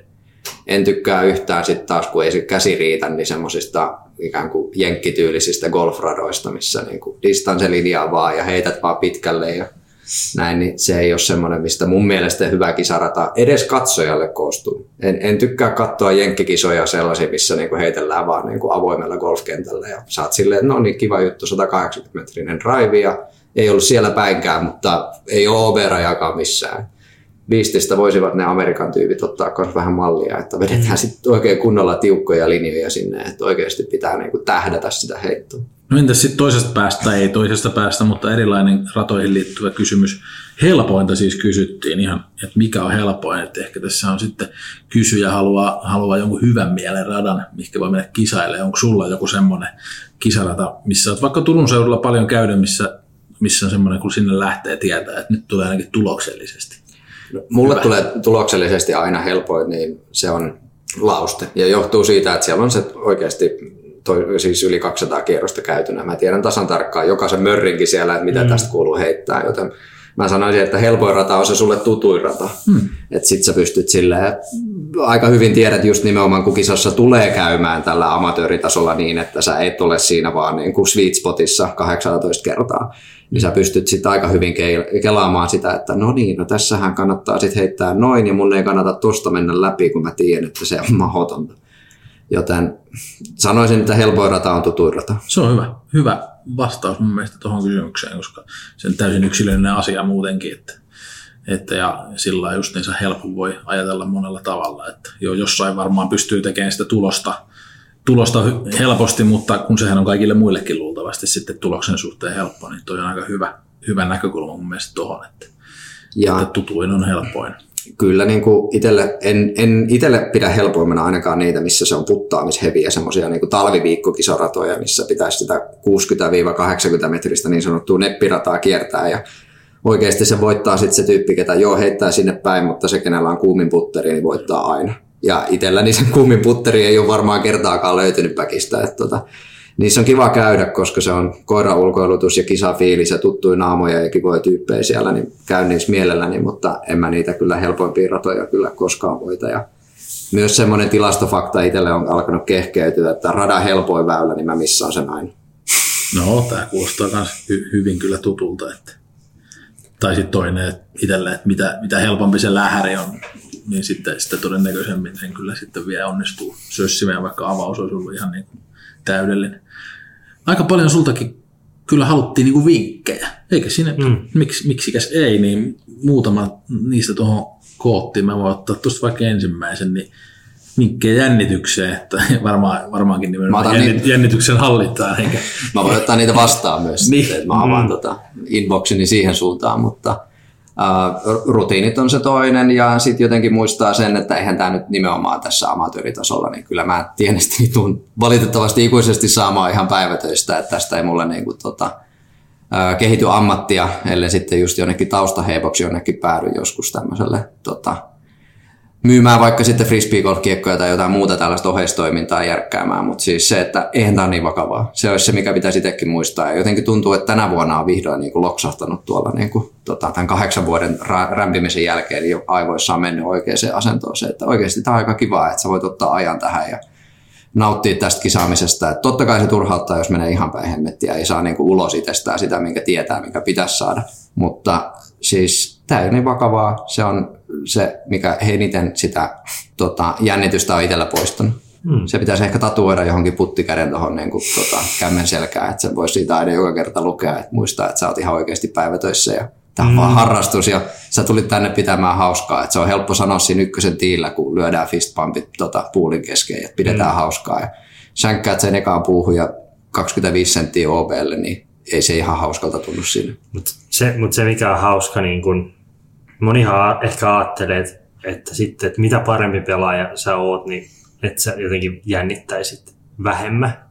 Mutta siitä on ihan sama, ka- kaikki lajien niin kuin parhaat sanoo. Macbethikin joskus sanoo, että kyllä häntä niin kuin, että sit vasta kun tulee ne rutiinit peliin, niin sitten se tavallaan unohtuu. Jep. Mutta siis Kyllä, aika, aika monen huippupelaajan kanssa on, on jutellut, niin kyllä moni miettii siinä Beasti ykkösellä, että älä missaa sitä trippamandoa, vaikka ei se ole edes pelissä. Se ei, se ei, se, ei. se ei niin kuin absoluuttisesti ole edes pelissä. Et jos sitä ottaa sen kehyksen pois, niin ei sitä niin kuin, siinä on ne puitten väliin pitää osua, se on oikeasti helppo heitto, mutta mut sit, sitäkin pidetään ihan saavutuksena, kun osuu väliin ja pääsee yli puolen välin väylään ja sitten sillä no niin, no niin, tästä nyt voi aloittaa kierroksen, niin se on, se on vaikea. Mutta sitten moni taas sanoo, että se sen takia myös sitä pelata. Että jos ei se niinku tuntus miltään, mm, niin eihän sekään kyllä. sitten, että, se, että siitä ehkä pitää ammentaa. Että se ei ole vaan huono juttu. Kyllä mä tuossa tietenkin mainittiin se, että on ehkä addiktoituvan sorttinen ihminen tässä, mutta mm. jotenkin siihen jännitykseen jää sillä tavalla koukkuun. Ja en mä sitä samanlaista jännitystä nyt vaan niin arkitöissä niin esimerkiksi saa vaikka myyntiä teekin, mikä on siinä tietyllä tapaa jo jännittävää aina silloin, että tuleeko onnistumisia siellä vai ei, mutta kyllä se tunneskaala on isompi silti täällä niin kuin, tuota, mm. harrastusten parissa. Kalastus on ihan sama homma. Eihän mä sitä tekisi, jos ei mua se hauen nappaaminen yhtään saisi mitään tunteita aikaiseksi. Mm. Ja sitä jahdetaan sitten tuolla välillä monta tuntia sormet värjätellen. Niin, tuota, kyllä se on pointti tässä just nimenomaan se, että haetaan niitä onnistumisia. Ja pitäisi itse antaa sit siitä se muistijälki itselleen, että tämän takia tätä tekee. Ja Mm. Just se, että vaikka sinne huonoonkin kierrokseen, niin voi tulla just semmoinen pirkku, mitä sä et ole koskaan ottanut. Mm. Niin sit pitäisi olla silleen, että vitsi, tää oli siistiä. Olen itse sortunut tähän varmasti monta kertaa siinä, että sit se on silleen, että no itä väliä se nyt enää on, kun mä otin tripla edelliselle. Mm. Niin sit siinä on silleen, että no mut hei, sä heitit just äsken semmoisen heiton, mitä sä oot vaikka kolme vuotta yrittänyt, ja nyt sä onnistuit siinä, niin pitäisiköhän nyt pikkasen mm. vaikka antaa semmoinen itselleen pieni taputus tonne olalle, että mm. oli aika hieno. Powergrip Podcast. No mitäs sitten, mistä tasaisuutta suorituksiin? Niistä rutiineista. Siitä, että teet sen saman jutun ja sitten tasaisuutta saa myös siinä, että ei ole silleen, että vaikka itse on aika vahvasti sitä mieltä, että Suomessa ei rolleri heittäminen oikein kannata, ellei että saa mm. pro-tason pelaaja, että se on niin outo ja vaikea heitto ja sitten toisaalta niin harvoin hyödy, hyödyllinen, mm. että se tuottaisi sulle oikeasti jotain hyötyä älä heitä sitä erikoisempaa heittoa, minkä sä oot silloin kerran reeneissä onnistunut, vaan kaiva sieltä nyt se ihan perushysse. Itse on niin sanottu löysän hyssen kaveri, eli aina semmoinen 80 metrin löysä hysse semmoisella väyliksellä. Niin mm. Kyllä se tulee sieltä sen 95 kertaa sadasta aika keskelle väylää. Mm. Et jos mä lähden siihen hakemaan jotain kikkakolmosheittoa, kun musta tuntui nyt hetken siltä, että mm. kyllähän mä tämän osaan tehdä, niin eihän, sit, sit se näkyy tuloksessa nimenomaan ailatteluna ja varianssina. Ihan tappavan tylsää ja sitten ehkä, mitä mä myös sanoisin, että ei hätiköidy. Heittää auttiin, niin sitten ei mene mitkään paniikkiin, vaan sitten se on seuraava heitto ja niin kuin tavallaan, että se, se tuo myös sitä tasaisuutta. Kyllä. tasaisuutta että kun pitää, pitää hommat, mutta helpostihan sitä menee. Pistin saariväylä, yksi ohi, sitten toinen ohi, kolmas lähtee, joku toinen on just ehkä ländännyt ja sitten se on ysikortissa, niin, niin, tota, niin se, semmoinen pani, paniikinomainen tulee aika helposti myös, myös silloin, kun alkaa, tulee yksi epäonnistuminen, niin sitten se lumipallo on valmis. Tähän ehkä tarpeeton puukko, mutta onkohan Markku joskus käynyt sulle niin, että olet miettinyt jotain pari-kolme väylää sitten epäonnistunutta helppoa heittoa, niin vieläkin vaan kironnut sitä. Vaikka sitä, siihen on tosi vaikea vaikuttaa siihen menneisyyden heittoon, mutta vaikuttaako se tulevaisuuden heittoihin siinä kohtaa, kun vielä uutta heittoa heittäessäkin kiroilee sitä vanhaa. Onko näin käynyt? Joo, kyllä. Mä nyt joudun myöntämään, että on käynyt ja varmaan nyt mä uskallan tämän vuoden osalta sanoa, että vielä tänä vuonna ei ole käynyt. Että mä oon löytänyt nyt tässä, mä oon käynyt kyllä tosi ihan muutama rundi, mm. kolme rundia pelaamassa, mutta nyt on niin kuin, niin kuin ton aktiiviaikojen lopettamisen jälkeen lupaavin vuosi sen suhteen, että nyt mä vihdoin on ehkä, ehkä alkanut ymmärtää just se, mitä sanoit, mitä pitäisi kirjoittaa siihen käteen, se, että, että ei niin vakavaa, niin nyt mä alan niin ymmärtää niin sen, että tämä on nyt mulle kuitenkin ihan vaan pelkkä harrastus enää, ei, mm. ei niin kuin sillänsä hirveästi mitään muuta, toki siis seuraan lajia paljon ja, ja nautin tästä niin kuin monella muulla tavalla kuin kilpapelaamisen kyllä. muodossa, mutta, mutta kyllä, kyllähän se on niin kuin lukemattomia kertoja käynyt ja, ja se on niin kuin pilannutkin, pilannutkin ihan siis tämmöisiä niin kuin hyvän mielen kasuaalirundejakin varmaan, mm. että on niin kuin joku, joku tämmöinen, niin kuin, että mä oon tuloksellisesti pilannut kierroksen siinä alkupäässä, niin sitten se niin kuin loppukin menee, mikä on niin kuin ihan typerää. Kyllä. Mä oon, silloin joskus siitä on kyllä onneksi mm. aika paljon nyt aikaa, ehkä 6-7 vuotta ainakin. Niin mä oon lähtenyt siitä Kaarinan 12 väyläseltä, niin 9 väylältä kotiin heittämällä väkiseinää ja lähtenyt siitä himaan. Siis Kaarinan 12 väyläinen rata ja mulla meni hermo siihen omaan epäonnistumiseen niin paljon, että mä en pelannut sitä loppuun. Joo. Ja nyt kun mä katson sitä taaksepäin, jos mä saisin nyt mennä siihen hetkeen, niin mä kyllä nauraisin sille tyypille. Siis mä oon päässyt tossa tosi paljon eteenpäin, mutta se mm. johtuu siitä, että mä oon ollut todella kaukana siitä ideaalista tilanteesta, mm. että millaisessa henkisessä tilassa tätä lajia kuuluisi harrastaa. No mennään sitten sun vähän tämmöisiin mieltymyksiin. Paras putteri, midari ja driveri. Lähdetään puttereista, koska mm. se on helppo. Se on Envy, MVP tai Axiomilta, niin Envy on ihan ehdottomasti paras. Sitä pystyy käyttämään niin kuin eri muoveissa ja eri kuluneisuusasteissa ja mulla on yksi semmoinen, minkä joskus ehkä jopa 4-5 vuotta sitten löytyi väkiin ja se on nyt kulunut siellä sellaiseksi, että ei sellaista kyllä pysty millään enää mistään löytämään ja se on ihan täydellinen kiekko moneen tiettyihin heittoihin. Se on putterina paras. Sitten mun täytyy varmaan olla midareiden suhteen tylsä, koska butsi on varmaan paras siinä. Mä mutta sitten mun täytyy sanoa sen verran, että mä heitän tosi vähän midareita.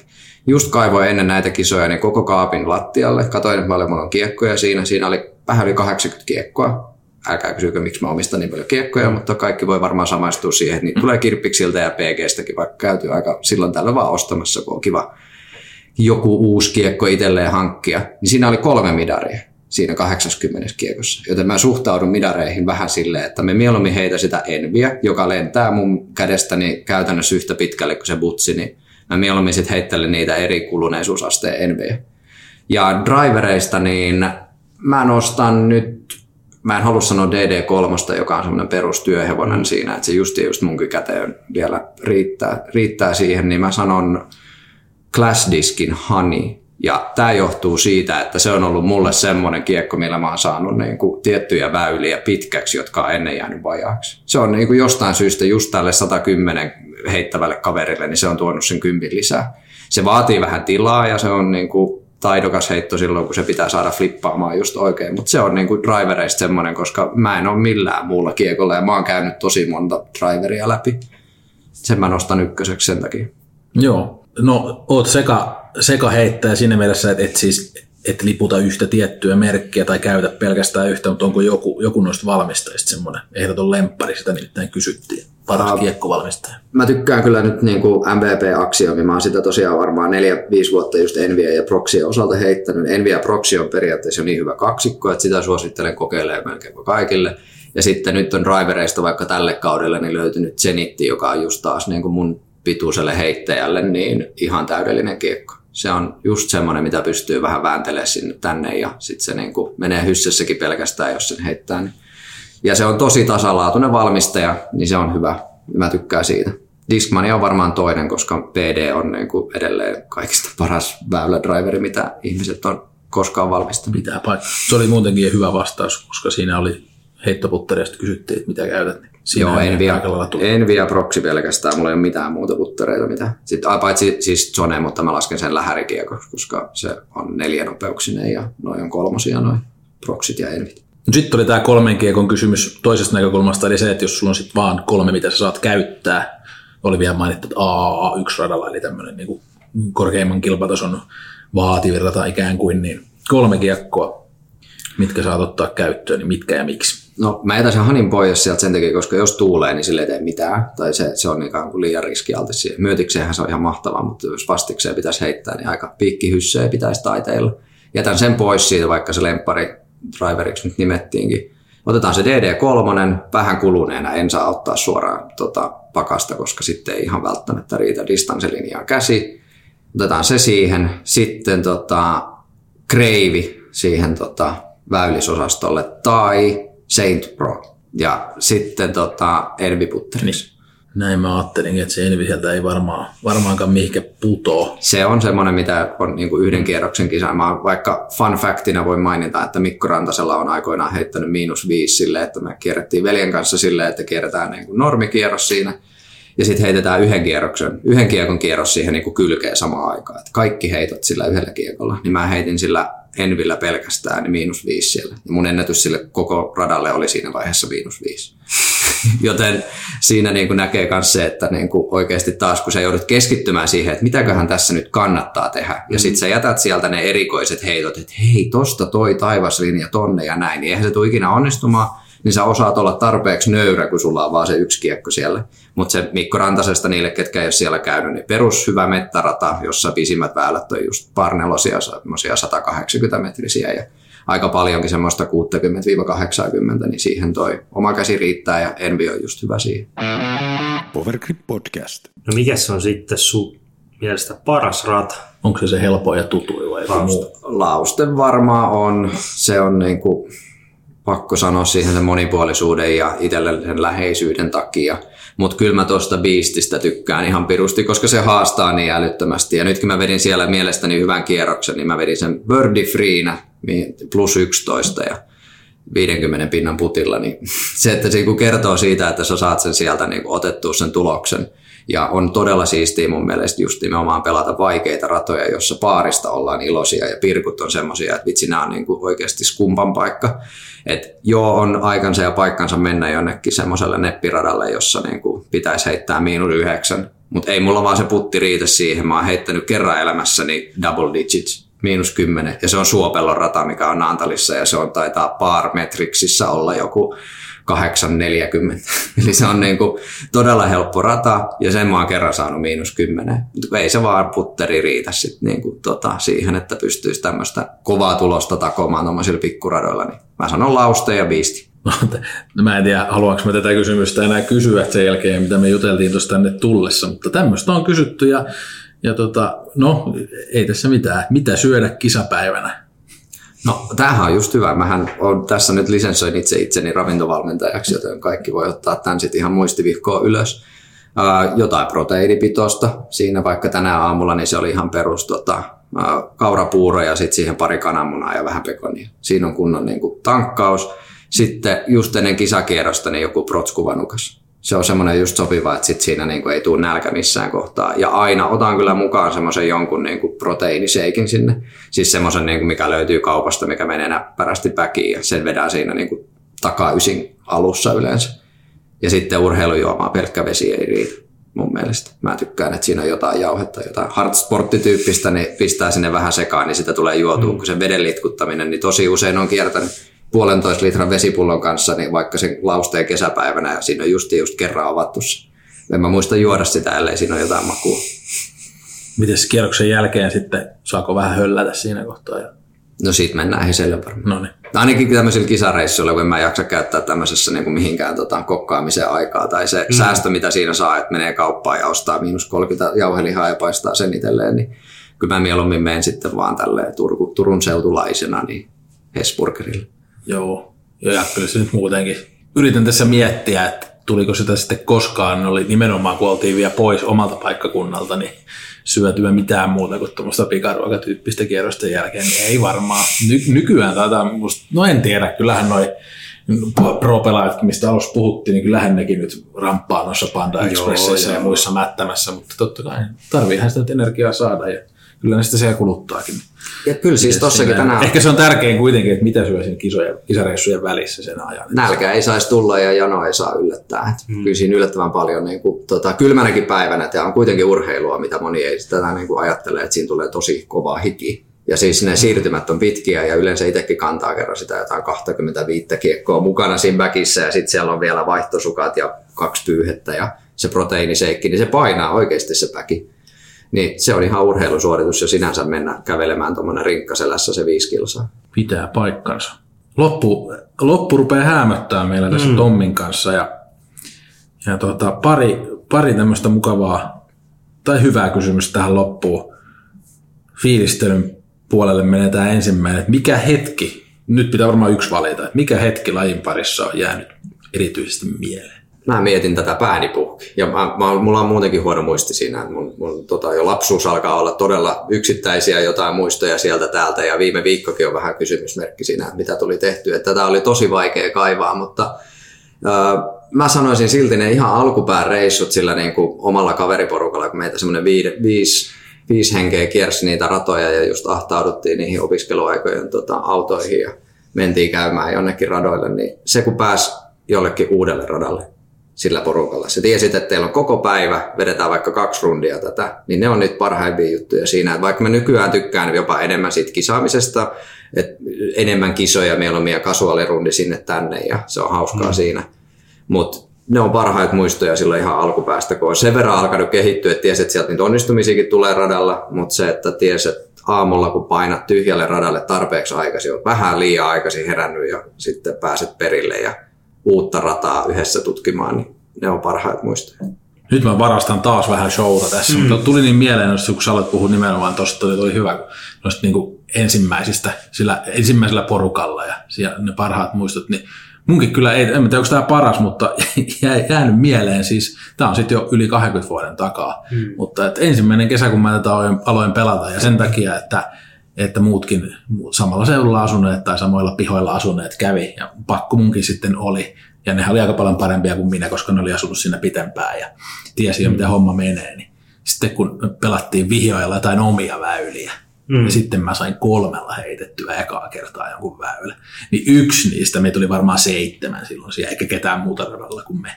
Niin yksi sitten meidän porukasta, siellä yritti vähän muittekin, hei Make otti kolmosen, ja pienet aplodit kukaan ei huomioinut tätä muu kuin tämä Roni, mutta Ronin uploadit mä kyllä muistan ikuisesti. Se oli semmoinen ensimmäinen, että okei, että nyt mä ilmeisesti tein joku niin hyvän suorituksen muidenkin mielestä tässä.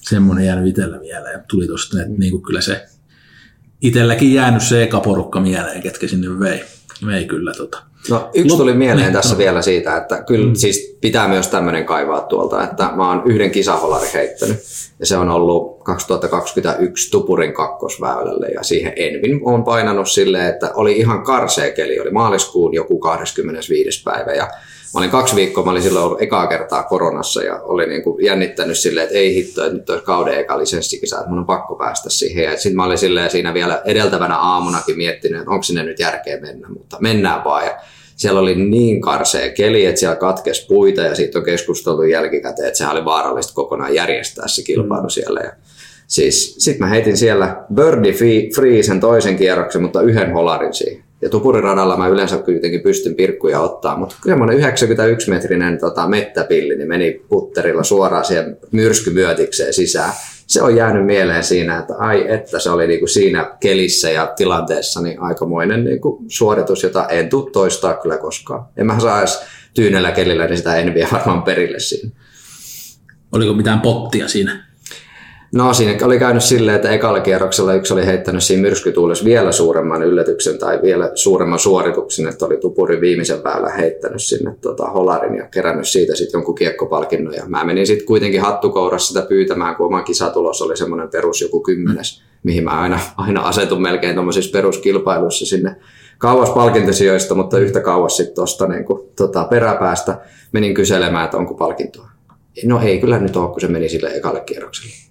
No eikö tämä ollut CTP-väylä? Joo, se oli, se oli CTP sillä ekalla kierroksella. No kiitos, ei muuta kuin kotiin sitten vaan.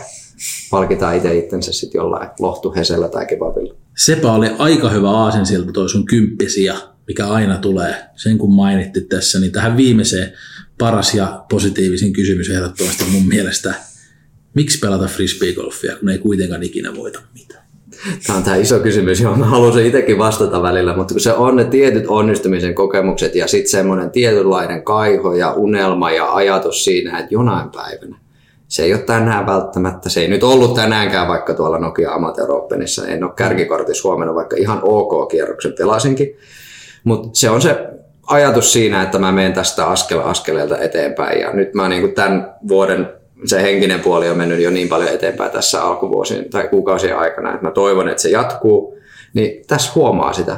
Ja sitten kun katselee noita vanhoja videoita siitä kainalohyssä heittämisestä, jota on harrastanut siinä, niin olen nyt teknisestikin mennyt eteenpäin.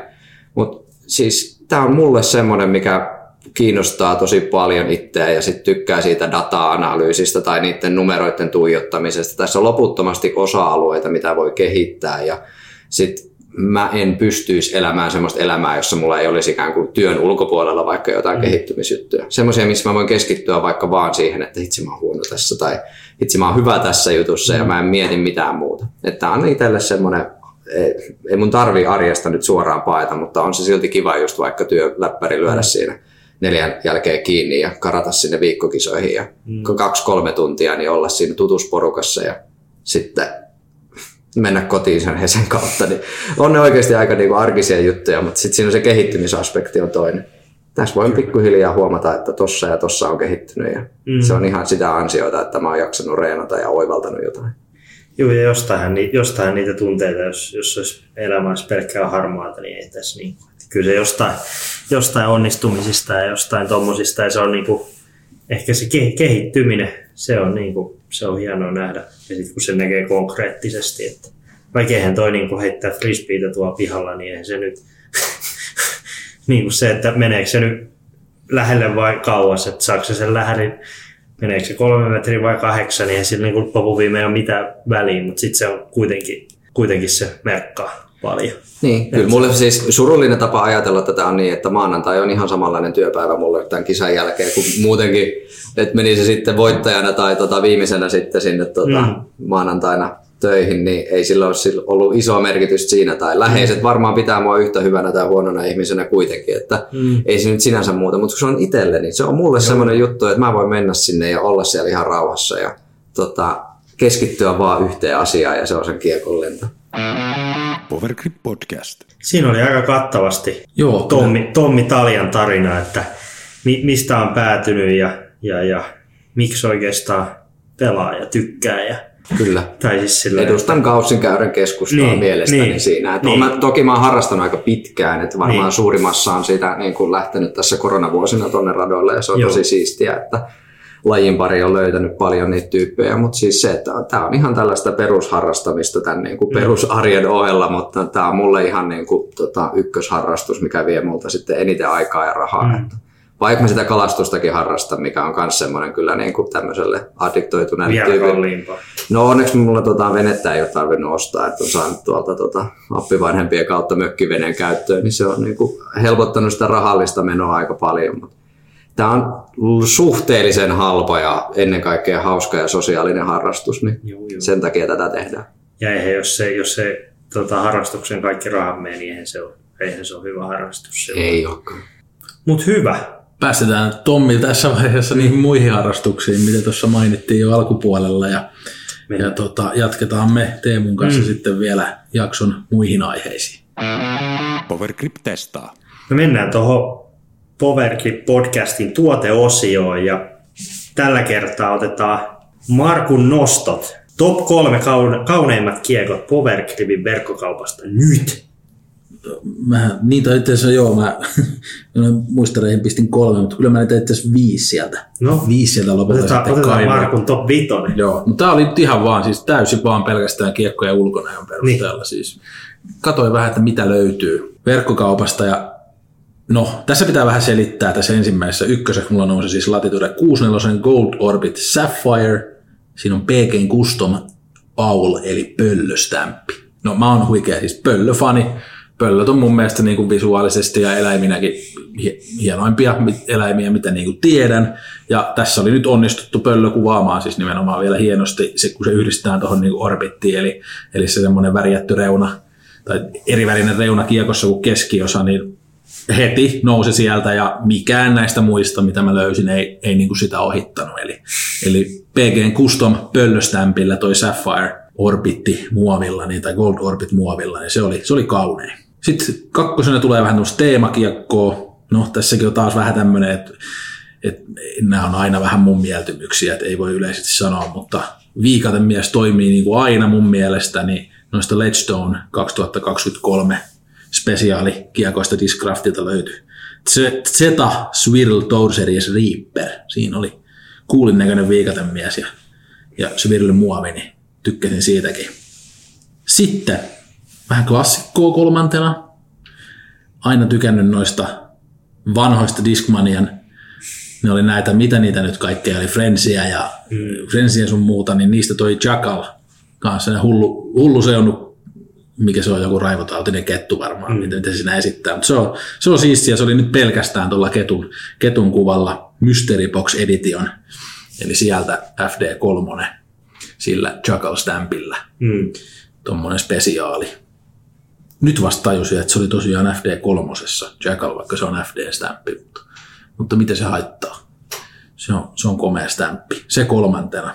Sitten neljänneksi, no tämä tää veti sanottomaksi ja mun mielestä niinku ihan kulttikamaa jo syntyessään. Käykää ihmis kattoo, jos ette ole vielä nähnyt, minkä näköinen kiekko kyseessä. Lupaan, että ette tule pettyy tietyllä tavalla. Latitude 64 Opto Fuse tai Fuse. Smiley Jonathan Edition.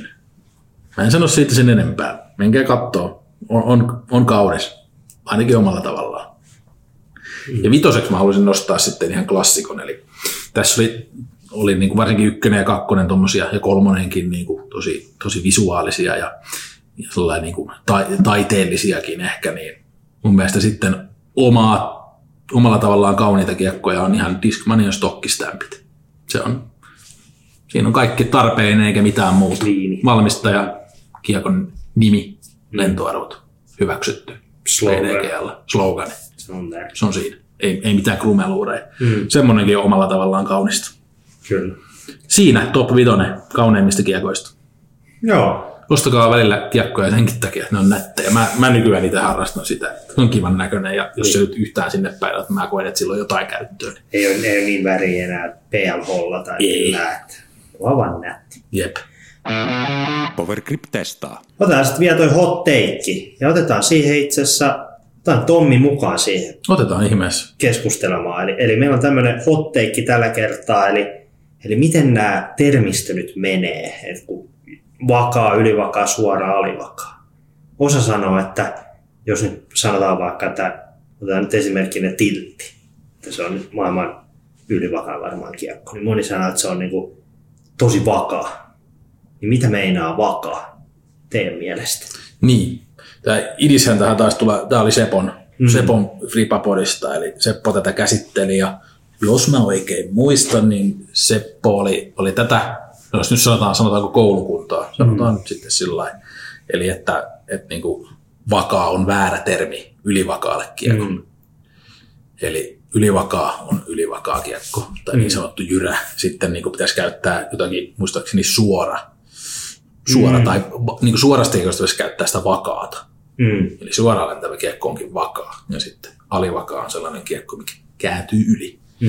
Niin olisi tällainen yleistä. Mutta musta tuntuu, että nykyään melkein enemmän, enemmän, enemmän porukka puhuu ylivakaista, niin kuin, että toi on tosi vakaa kiekko. Niin. Että olipa vakaa kiekko. Eikä nykyään, koska mä oon puhunut aina sillä. Okei. Ja mun mielestä sillä saa puhua ja kuuluu puhua. Okei. Tämä on tietysti tämmöinen... Niin kuin, Eli, sä, siis- eli sä puhut niin kuin ylivakaista kiekosta vakaan. Joo, kyllä. Okei. Tai se saattaa olla vielä tietyllä, tietyllä murteella löytyy sellainen paikka tuosta Porin ja Tampereen välimaastosta suurin piirtein kuin Kankaanpää, niin siellä se vielä menee sitten taipuu muuten vakuu. Vakuu. Eli siis se tarkoittaa vain älyttömän vakaata kiekkoa. Ja näin se on aina ollut. Ja mun mielestä, niin kuin, siis jos mä nyt yhtään oikein muistan, niin vakaasta tai just jyrästä on puhuttu mm. niin kuin ylivakaiden kiekkojen kohdalla. Ja sitten suora kiekko on suora kiekko. Ei se mikään vakaa ollut.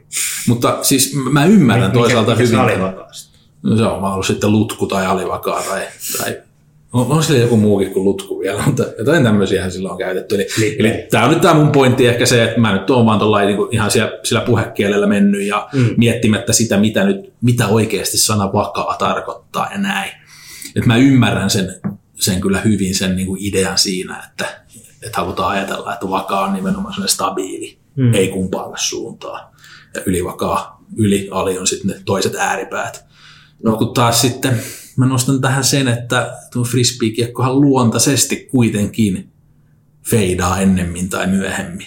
Niin eikö silloin semmoinen vakaus, semmoinen normaalisti menee suoraan jonkun aikaa sitten feida. Eikö se ole niinku tavallaan vakaa kiekko? Sitten jos se korostetusti dumppaa, se on ylivakaa. Ja sitten jos se menee suoraan tai jopa kääntää yli, niin mun mielestä suorat kiekot tietyllä tavalla kyllä niin kuin menisi sinne alivakaan puolelle, että niin kuin, eihän mikään kiekko loppujen lopuksi tai kovin moni lennä niin sillä, että se irrottaa ns. flättinä, mm. ja sitten se lentää loppuun asti ja laskeutuu flättiin. Niin. Siinä on aina se, että kulmaa alkuun No siis, se vähän siis, no siis vaikka, on, vaikka puhutaan, että on nolla nolla kiekkoja tai näin, niin absoluuttisestihan semmoista ei ole olemassa. Niin. Ka- kaikkihan haluaa, niin kuin, kaikki kiekot saa varmaan, no en tiedä saako kaikkia feida. No kyllä varmaan, no ky, kyllähän, siis, kyllähän se fyysisesti senhän on pakko tulla. Kyllä se Mut sieltä tulee. Mulla on yhdeksän vuotta vanha DX Leopardi backissa, joka on mulle semmoinen oikein niin kuin, siis Mm. rakas kiekko. Osaan heittää sitä Niin. hyvin ja se on semmoinen get out of jail kiekko varsinkin, että kun ei Niin. saa voimaa paljon, niin se kippaa. Mutta kyllä sekin. Mä pelasin sillä tuossa ihan läppänä sitten Liedon radan tuossa niin kuin Mm. pelkästään DX Leopardi oli siihen normikierroksen kylkeen. Ja kehun itse itseäni, heitin miinus kolme ja yksi yläpanta vielä Mm. tota, 13 väylällä. Sekin saa feidaamaan. Niin, että se, Et se vaan pitää osata, sun pitää todella hyvin tuntea sen. Siitä puuttuu paloja, siis se on ennen varmaan ollut sen 175 grammaa, mutta nyt on varmaan 153 grammaa jäljellä. Mm. Niin sen saa kyllä. Ja varsinkin taas, kun tuuli tulee mukaan peliin. Myöti siihen mukaan, niin kyllä sen alivakaankin Niin. saa feidaamaan. Mutta mä ottaisin tuohon kantaa siinä, että mikä on vakaa ja ylivakaa ero. Mm. Niin ylivakaa ei liidä.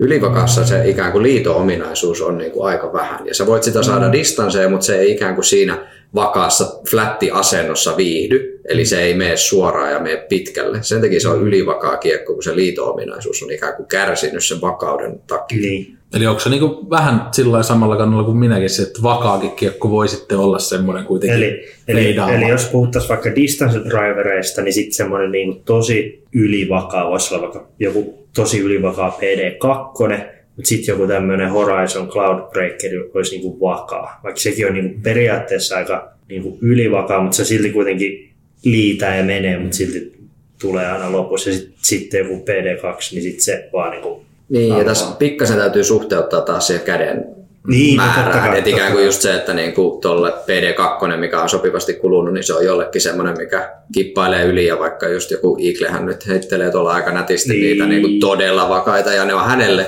liidokkaita ja vakaita kiekkoja, Joo. eikä ylivakaita. Mutta sitten kun mä menisin heittämään jotain hänen väkistä löytyvää mm. hänen mielestään suhteellisen vakaata kiekkoa, niin se olisi mulle ylivakaa, koska mä en Joo. vaan saa sitä niin kuin siihen liito-ominaisuuksiinsa asti sitä lähtönopeutta.